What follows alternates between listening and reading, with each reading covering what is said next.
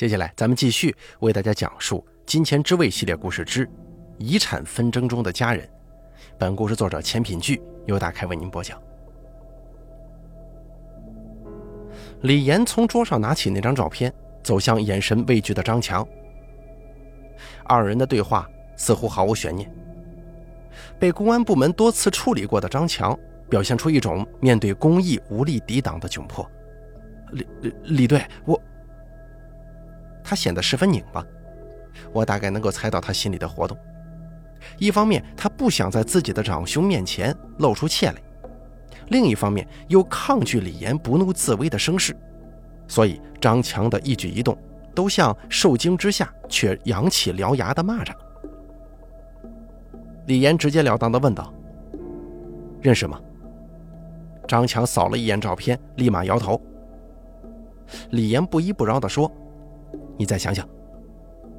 张强还是摇头，只不过这次本能的后退一步，肩膀已经抵在墙壁上，声势也比刚才矮了一大截。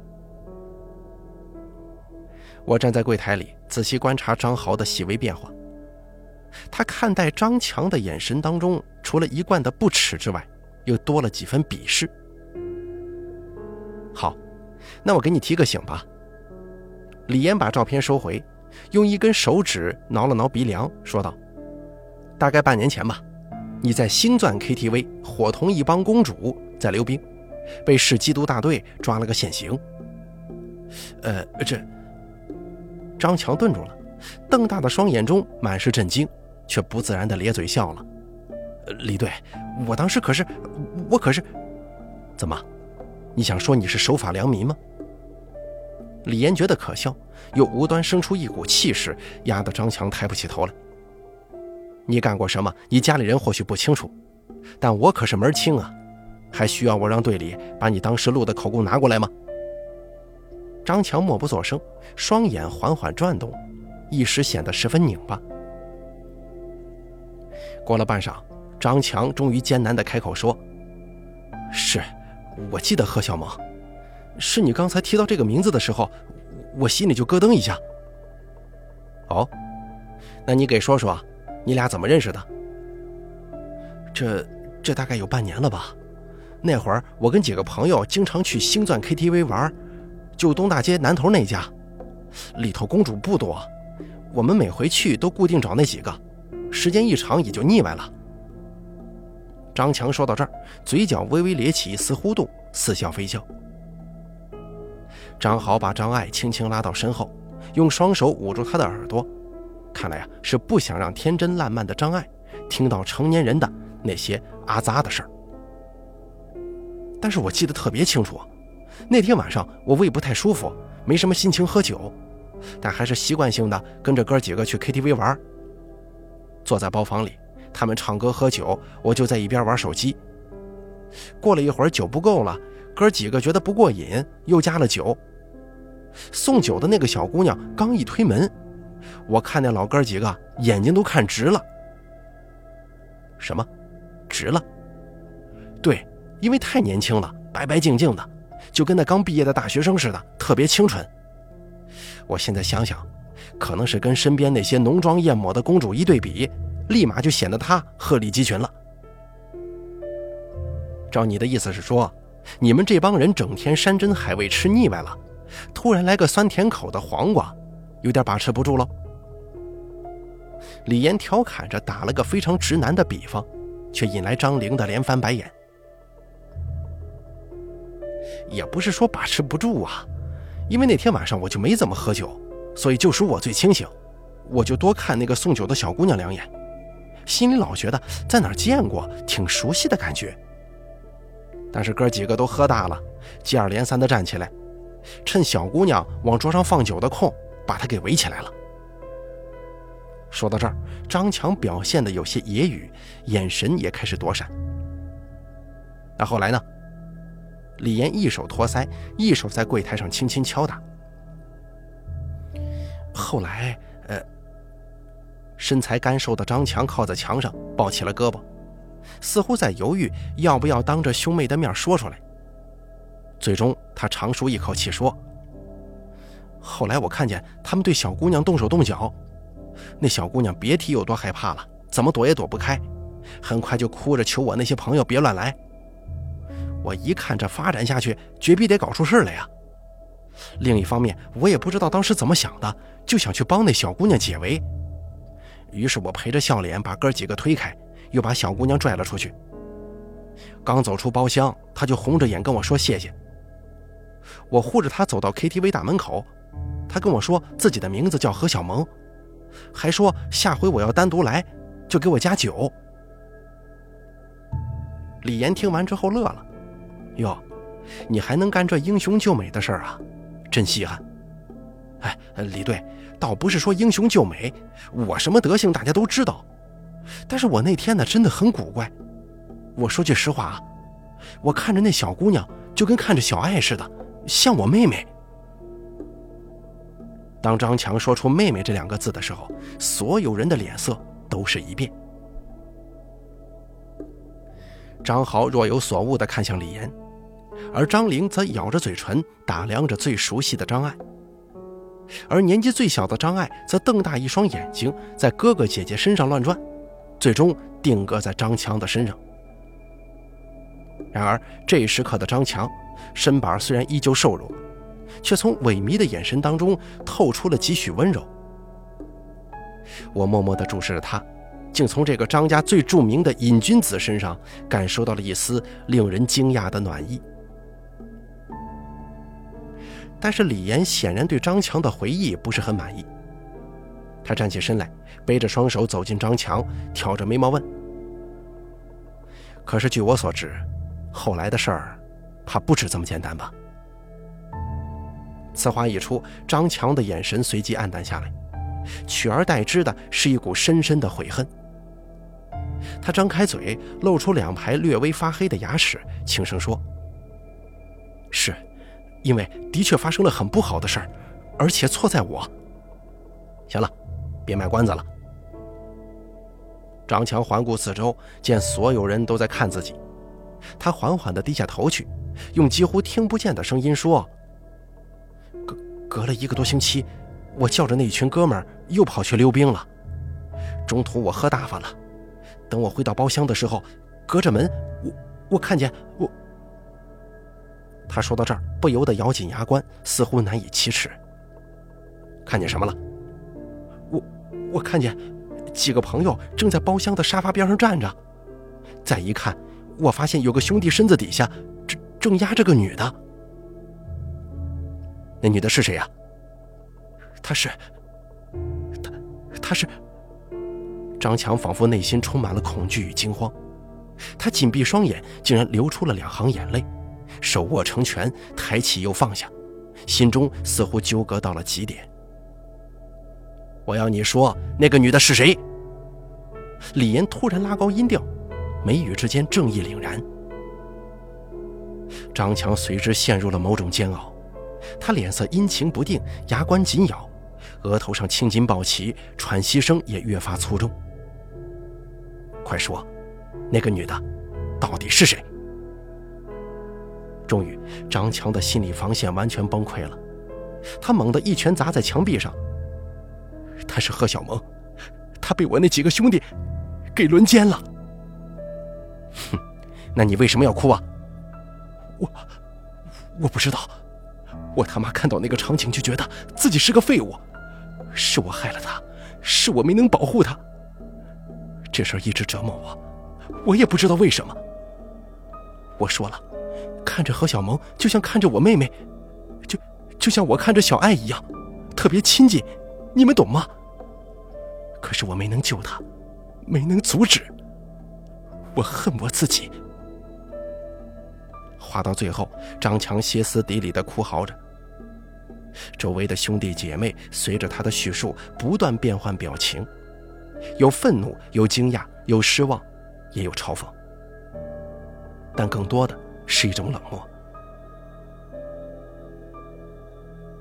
张豪下意识的后退一步，捂着张爱的耳朵，缓缓的后退着，与陷入癫狂状态的张强刻意拉开一段距离，仿佛自己这个亲生兄弟是穷凶极恶的罪犯，唯恐避之不及。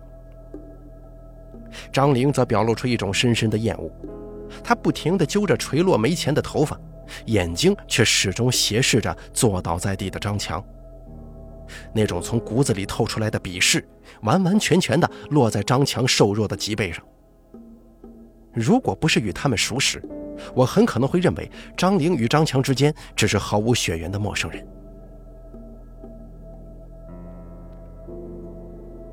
时间一分一秒的在流逝，此刻沉默的李岩在我眼中异常威严，他就好像在暴风雪的寒夜突然闯入旅馆的猎户。而旅馆中的每个人，不论窝藏了多么狡黠的心思，都能被他当场识破，并且在众目睽睽之下毫不留情地揭穿。这一幕与推理小说中经典的场景——暴风雪山庄不谋而合。我这一间仅有十几个平米的小店，仿佛也随着事件的层层展开而变成一幅描摹人性丑恶的浮世绘，色彩缤纷。却是光明与黑暗的对立尤为尖锐。过了许久，哭嚎着的张强终于平复下来。李岩抱着胳膊，居高临下的俯视着，神情冷静，完全看不出他的心理变化。店面内似乎只剩下众人的呼吸声，但很快，李岩再次打破沉默。这一次，他没有再看张强，而是把目光移向了天真烂漫的张爱。是我说还是你说呀？李岩说出口的这句话，把气氛推向了一个古怪的方向。我闻言愣了一下，再看向张家众兄妹，只见他们脸上也全都表示出了惊讶与不解。双眼红肿的张强甚至左右四顾，似乎以为李岩还在拷问自己。但是等他看清李岩正在正视着张爱的时候，他才恍然大悟。原来被拷问者的身份已经从他变成了自己年轻的妹妹。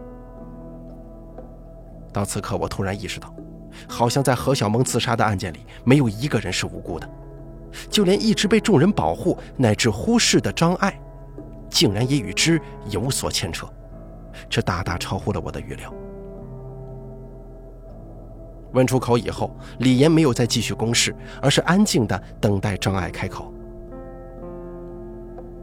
略微有些慌张的张爱，先是看了一眼身边的大哥张豪，又看向瞪大一双眉目的三姐张玲，最后扫了一眼坐在地上的张强，迅速平静下来。然后他推开张豪放在他肩膀上的手，向这位稳重的大哥摇头微笑，然后与李岩面对面，用一种颇为不礼貌的语调反问了一句：“你都知道了？”李岩笑了，他毫不在意外表甜美的张爱言语当中的不敬，而是心平气和的点了点头。当然了，否则我也不会过来。说完之后，他又转头看向其余的张家三兄妹，似乎感叹地说：“你们这个妹妹啊，不简单呐。”听到这句话，张强满脸的不可置信，有些摸不着头脑。从我的角度来看，也对二人之间的对话一头雾水，更不要提跟张爱一同长大的张强与张玲了。李岩随即从公文包当中掏出一沓文件，我快速扫了一眼，发现最上方的一张 A4 纸的抬头处好像标注了 DNA 检测的字样。李岩掂了两下文档，想要递给张爱，后者却佯装一推。不用了，我都知道。张豪懵懵懂懂的指着文档：“小爱，这这是什么？”张爱摇了摇头，又叹了口气，显出与年龄不相符的老成，伸手解开捆扎成马尾的长发，又把书包递给张豪。当他解去所有象征稚嫩的束缚，长发披肩的站在众人面前的时候。我意识到他变得有些不一样了。往日里的稚嫩减轻了几分，取而代之的是一抹成熟。父亲临走之前，把我单独叫过去谈话了，真是一语惊人呢。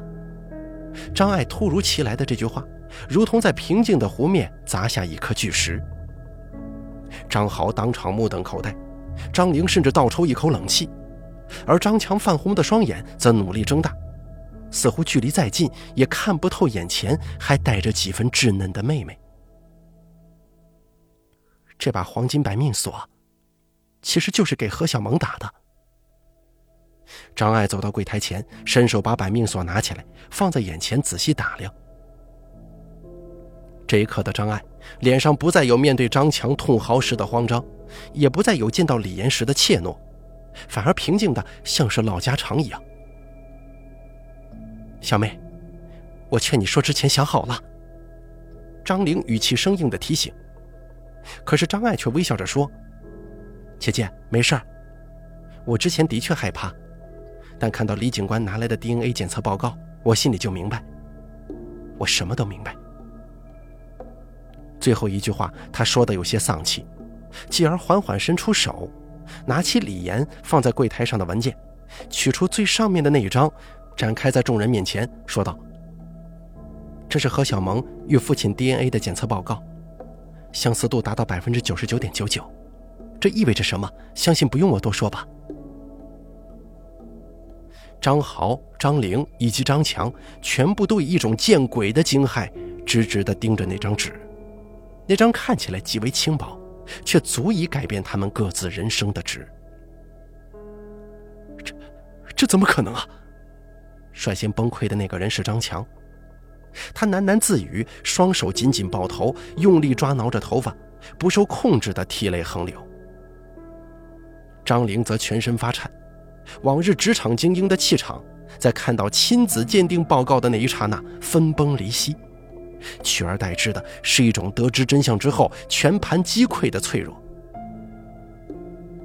张豪虽然表面震惊，但他算是兄妹三人当中最为淡定的。他揉了揉太阳穴，用力眨了眨眼，乃至眼角的鱼尾纹越发明显。我这个时候才发现，张豪的鬓角已然有几缕灰白的发丝了。作为老张的长子以及家里的主心骨，张豪以肉眼可见的速度呈现出一种老态。李岩把亲子鉴定报告从张爱的手中抽回，仍旧面容冷静地说。说说吧，关于你的父亲，那天跟你说了什么？话音刚落，他转头看向我说：“没你的事儿，你就当听个故事吧，回头别乱说就行。”啊，好，好。我赶紧点头，弯腰从柜台里抽出五个纸杯，又接了水，取了抽纸递给张玲，再把水杯交到他们手中。张爱小口抿着，眨了眨清亮的眼睛，娓娓道来。父亲走之前那天晚上，他给我打了电话，让我回家吃饭，给我做了一大桌我最爱吃的，有糖醋里脊，有青椒肉丝。但我还没吃多少，他就喝高了，喝高了就开始哭。我当时很害怕，因为我从来没见过这样的父亲。他说对不起我，因为生我的时候，他年纪已经很大了，往后陪伴我的时间越来越少。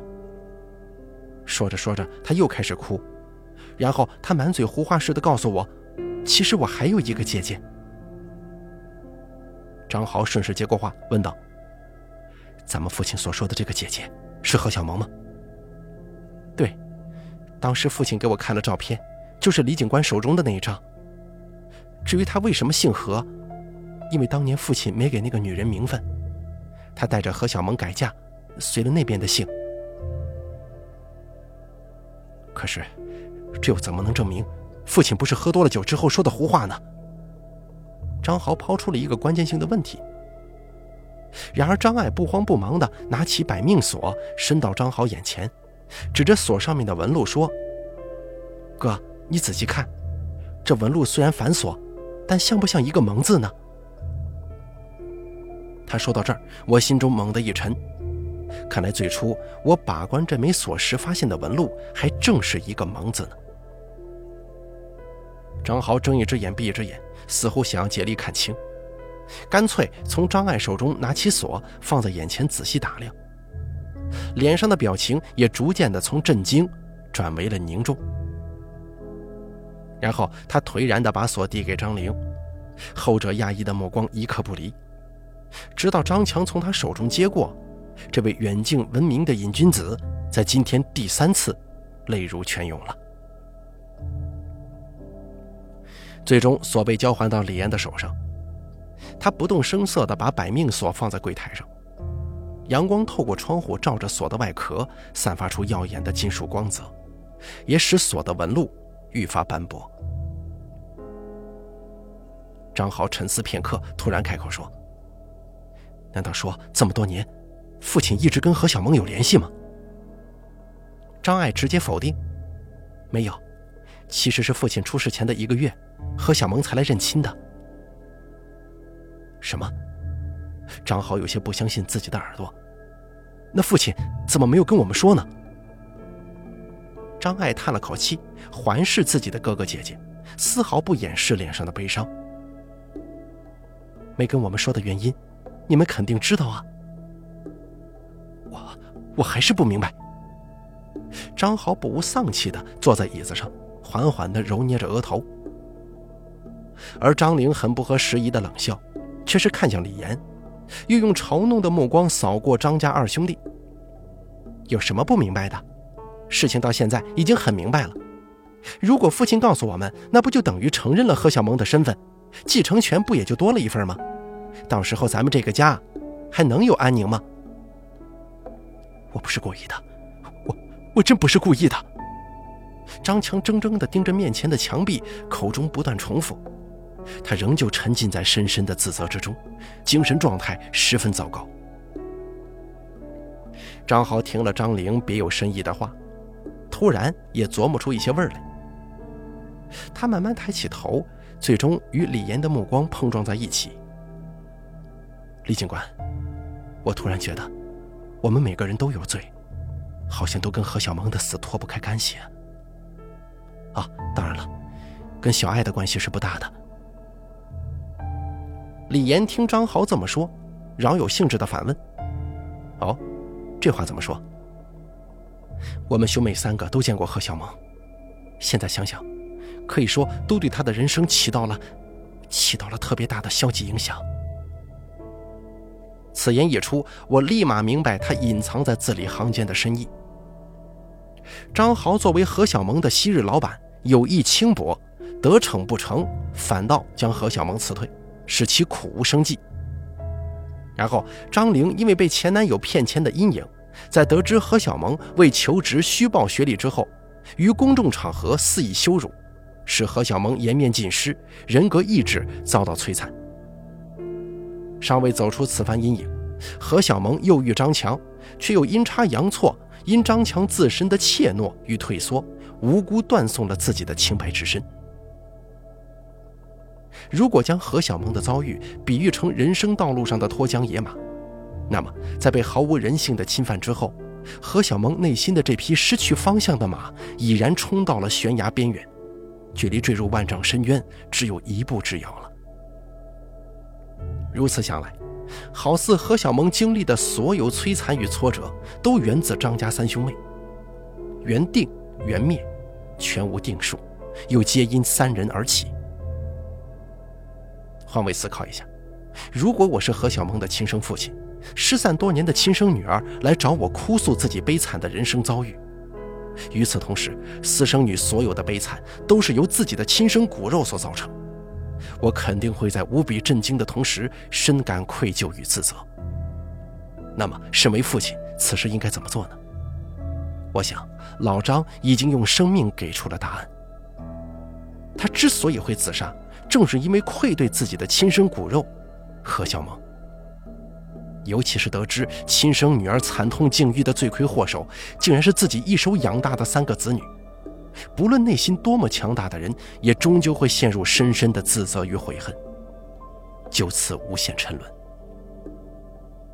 只可惜啊，老张死后不久，从未享受过他的父爱，更饱受人间摧残的何小萌，选择了面向波澜汹涌的河水。一跃而下，人生大悲，莫过于此。然而，当张爱的一滴眼泪缓缓滚落唇边，李岩始终审视她的目光也越发耐人寻味了。到此我才恍然发觉，刚刚张豪所说跟小爱关系不大这句话，似乎只是他单方面认为，事情的真相实则另有隐情。果不其然，张爱咬了咬干涩的嘴唇，脸上犹豫不决。一番纠结过后，他定了定恍惚的眼神，冷静地说出了一个不为人知的秘密。其实，在父亲告诉我何小萌的事情之后，我单独去找了一次何小萌。什么？张豪脱口而出，神情万分惊骇。张玲微微眯起双眼，目光当中夹杂着浓浓的玩味。张强则是抬起头，张大了嘴巴，发不出任何声音。你跟何小萌都说了些什么？李岩十分平静地追问。我没跟他说太多，我只是给了他一万，让他离开这个城市，换个地方重新生活，算是我以张家人的名义补偿他，帮他一把。此言一出，大哥张豪突然愣了。连带口齿伶俐的张玲也是满脸不可思议。数秒钟之后，张豪一拳砸在柜台上，近乎悲痛欲绝地带着哭腔说：“妹妹，你这不是帮他，你这是打人家脸呢，把他往死路上逼呀！”话音刚落，张爱表现出无法理解的茫然，他好像全然没想到张豪的反应竟然如此剧烈，更想不透背后的各种原因。直到此时，我才意识到，区区不过十九岁的张爱，虽然从刚才一直显得很成熟、很稳重，但他的内心仍旧是一个涉世未深的孩子，处理事情的思维竟是如此荒唐与稚嫩。张强在得知自己的亲妹妹去见了何小萌，更给了何小萌一万块钱让她远走高飞之后，整个人近乎疯癫的用头撞墙，然后嚎啕大哭。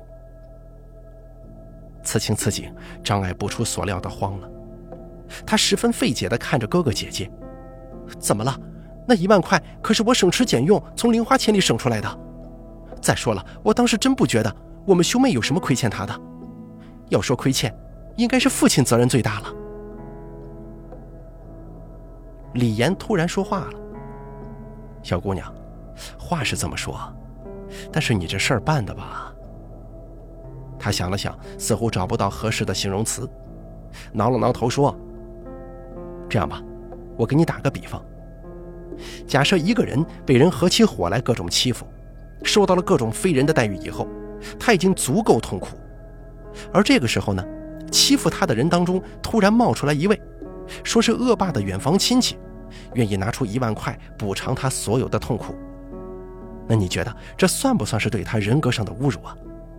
尤其是一个早已遍体鳞伤、心灵跟肉体备受折磨的年轻小姑娘呢？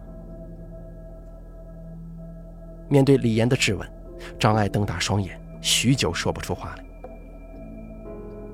我看着亭亭玉立的她，忍不住叹息一声，下意识地端起茶杯，手却僵直地停在半空当中，无法再向上挪动一寸了。如果张豪、张玲以及张强三兄妹对何小萌直接或间接的伤害，把他推向了万丈悬崖，那么张爱的做法无异于压死骆驼的最后一根稻草。说白了吧，这是对何小萌人格的狠狠践踏，将他最终所剩无几的那一丝可怜的自尊，用满是铜臭味的一万块钱彻底摧毁了。人至此，唯剩万念俱灰。对尘世最后的留恋也随风烟消云散了。所以，何小萌为何做出最终的选择？为何会面朝汹涌的河水舍生求死？这一切的一切，都有了合理的解释。李岩拍打着身上的灰尘，缓缓站了起来，面向张家四兄妹，露出了一抹意味深长的微笑，然后说。其实后来我们经过调查，你们的父亲立了一份私密遗嘱，将财产平均分成了五份，其中一份留给了何小萌。只不过他没想到，在自己离开这个世界之后，何小萌也选择同样的方式，结束了自己的人生啊。话说到这儿，李岩从文件袋里掏出一张照片。从我站着的角度望去，依稀是监控照片。只见张强与另外几个男人赤膊上身，围拢在冰葫芦四周，桌子上还有一小堆透明晶体。李岩朝张强抖着照片，先是看向张强，又看向其余的张家三兄妹。鉴于侵犯何小萌的几个人已经被抓捕归案，张强作为当事人需要跟我走一趟。同时，我还得告诉你们一声，张强前段时间因涉嫌吸毒，估计未来几个月会在戒毒所里强制戒毒，到时候可能需要你们家属配合，请随时保持电话通畅吧。李岩稍作停顿，目光扫过张家四兄妹瞠目结舌的脸，语气平缓地说：“最后啊，作为一个过来人的建议，尽量对别人好一点，别这么刻薄，也别那么针锋相对。因果循环这东西，我是唯物主义者，我不相信。但古人也说事在人为，希望你们好自为之吧。走了。”留下一段话，李岩把所有的材料叠整齐之后放回公文包，然后一把握住张强的肩膀，把他原地扶起。张强则如同失心疯一般，双手抱头，泪流满面，一遍遍的低声自语：“我不是故意的，我也不想啊，对不起，对不起。”李岩带着张强随即推门而出，未多时就消失于喧闹的街头。望着他们离去的方向，张家三兄妹神态各异。张豪以手掩面，低头沉思，闷不作声。张玲抱着胳膊，缓缓地不停擦拭眼泪，一张俏脸妆容早已枯花。唯独张爱手足无措地站在原地，看向自己的哥哥姐姐，似乎在寻求帮助。在发现无人回应之后，又看向摆在柜台上的黄金百命锁。粉嫩的小脸上徒留彷徨与哀伤，他可能依旧无法相信，自己本以为善意的做法，竟比最极端的伤害还要狠毒。这个时候，我才恍然大悟，原来在这个故事当中，每个人都是受害者，而错的根源，则是出轨者老张。如果不是老张的出轨，也就没有何小萌后来的不幸，以及张家四兄妹如今的痛苦和悔恨。一方面，老张作为父亲与丈夫做出了出轨的恶劣行径，也伤害了张家四兄妹。另一方面，在得知自己的四个子女阴差阳错般伤害了毫不知情的何小萌之后，没有尽到一个做父亲的义务，懦弱的选择自杀，间接的将其推向毁灭的深渊。一切因果循环仿佛早有定数，在老张选择出轨的那一刻，早就埋下了罪祸的种子。才导致了最终的悲剧。耳边传来树叶的沙沙作响，微风轻拂，我这才意识到店门并没有关严。走上前，刚想把门关好，却感到背后被人轻拍。扭头一看，正是满面愧疚的张豪，他手中抓着黄金百命锁，深深地凝视了我一眼，终究什么也没说，匆匆离开了。然后是张玲，手扶着额头，遮挡着一双美目，连看都没看我，就自顾自地走出了店面。高跟鞋踩踏地面发出的声音，既凌乱又慌张。跟在最后的张爱，目光最是黯淡了。他神情恍惚地走过我身旁，擦肩而过的时候，下意识朝我露出一抹僵硬的微笑，算是礼貌作别。我望着兄妹四人前后离去，以及他们神态各异的身影，不由得重重叹了口气。却发觉店内空空寂寂，好像一切从未发生过，徒留几分难以言说的唏嘘在空气当中萦萦绕绕，也不知最终会飘向何方。好了，遗产纷争中的家人演播完毕，感谢您的收听。本故事节选自《金钱之味》系列，作者钱品聚，由大凯为您播讲。